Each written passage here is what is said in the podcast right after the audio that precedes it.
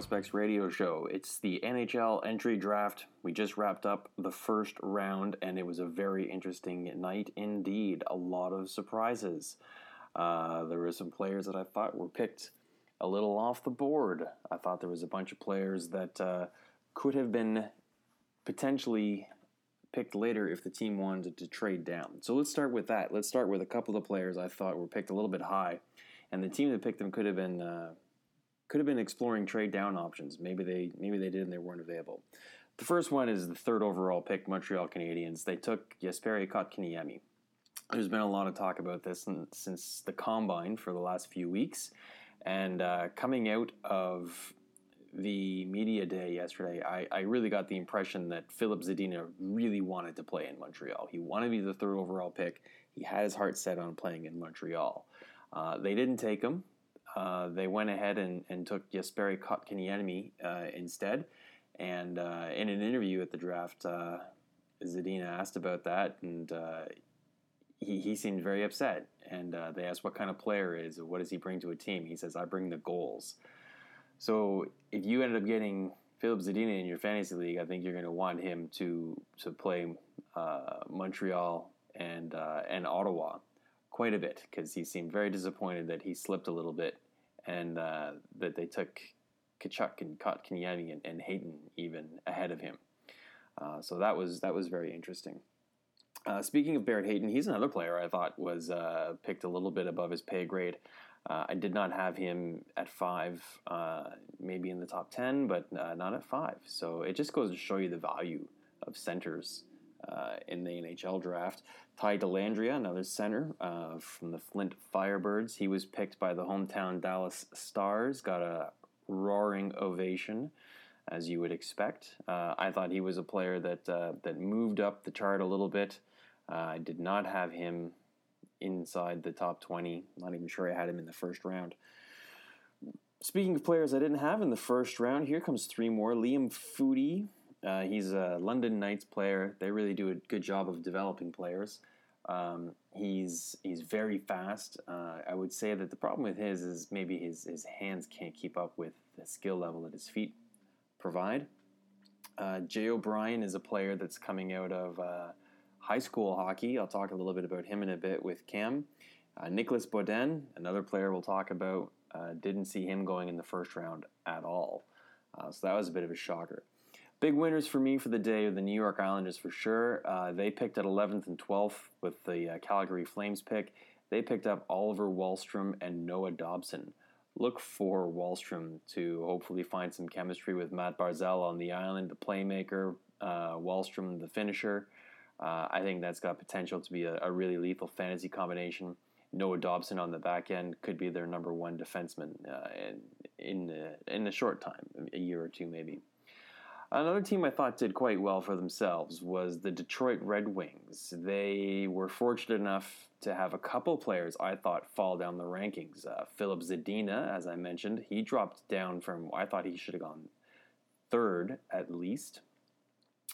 Uh, and he fell down to sixth overall. And a huge dropper for me was Joe Veleno, who fell all the way down to 30th.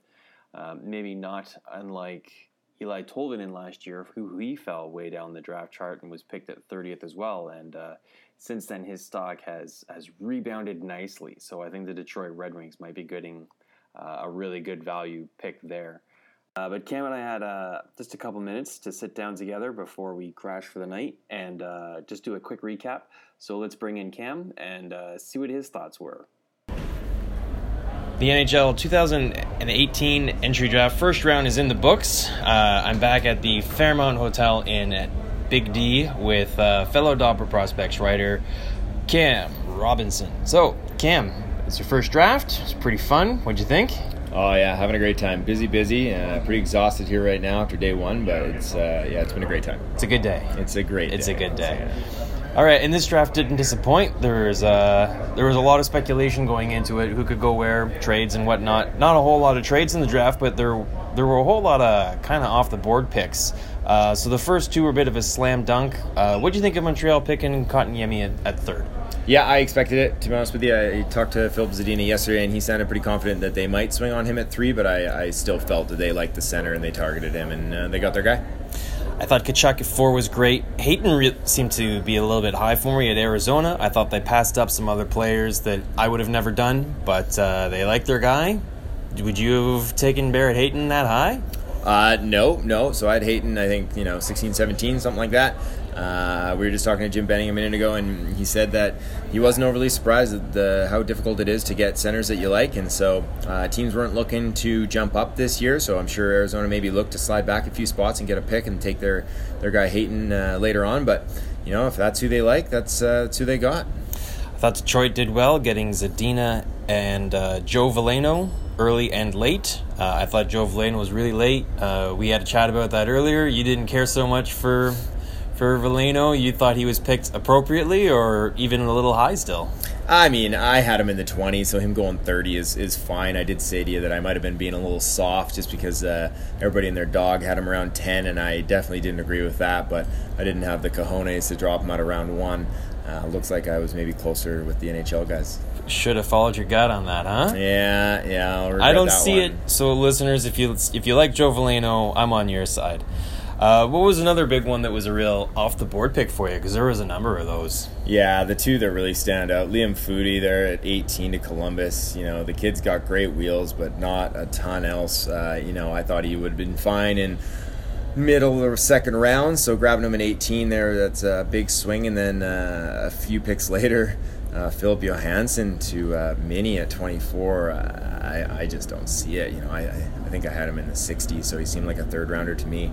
Uh, talking to Ryan Beach there, his his likely uh, percentage to make the NHL, I think, was two two point eight or something like that for comparable players. So wow. we'll see. The Wild uh, obviously liked him and saw something. He's a he's a decent skater and you know, he can move the puck a little bit, I guess. But yeah, I uh, I definitely uh, would surprised. not have taken him before your boy Bokk. Mm, yeah, it was funny. I was on the radio and uh, the boys asked me who who's a worthy guy to jump up if uh, a team's looking to, to trade up and grab someone. And I, Dominic Bokk, I can't believe he's still uh, sitting there.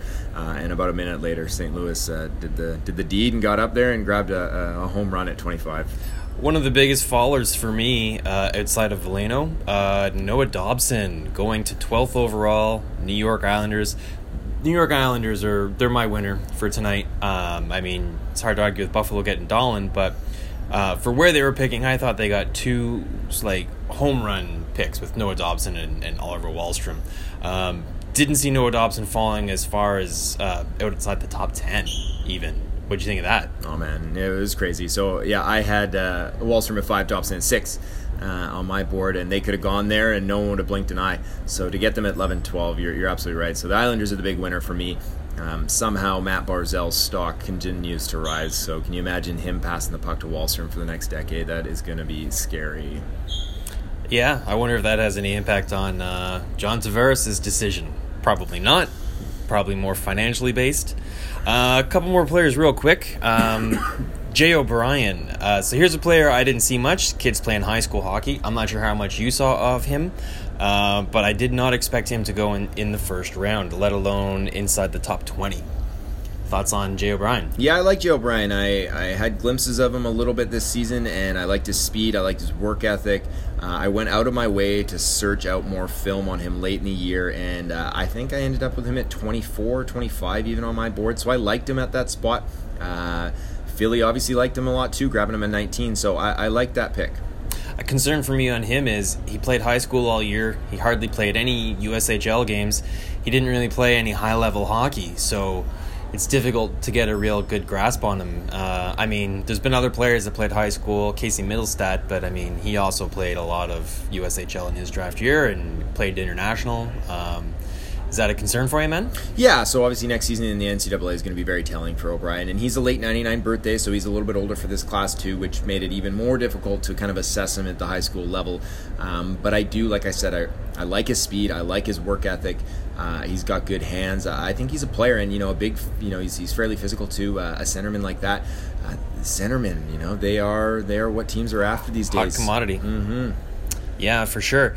All right, so a couple of players. Uh, I think their fantasy stock's going to take a big boost because they got uh, they got a, higher draft pick than I thought they would. Nicolas Beaudin for starters. Uh, I don't think too many people had him inside the first round. Uh, he did real well in the O. He had a lot of points. Um, didn't get a lot of respect. He's maybe the Rodney Dangerfield of the 18 draft. What do you think of him? Yeah, yeah, playing in the queue, playing with Drummondville. I, uh, when they announced that from Drummondville, I was like, oh, here we go. Veleno's coming up. Uh, and it was Beaudin, and you know he put up a point a game. Uh, left shot guy, good puck mover. Uh, I like him going to Chicago. I thought that was a great pick. Yeah, for sure. Um, let's see another player. Uh, Jacob Bernard Docker going ahead of Johnny Tychonick. I, they were both pretty pretty closely ranked in a lot of rankings, but it was always Tychonick one and, and Docker Bernard Docker two. Uh, were you surprised by that one? A little bit. I like that pick though. Um, I thought that was a that was a pretty fun one too.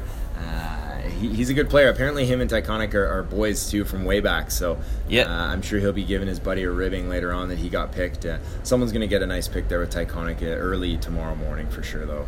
Yeah. Speaking of early tomorrow morning, it is coming. It's coming fast. We're gonna wrap this up. We'll uh, we'll pick this up maybe tomorrow, a little bit tomorrow. Uh, talk to you then, buddy. Sounds good, man. Cheers.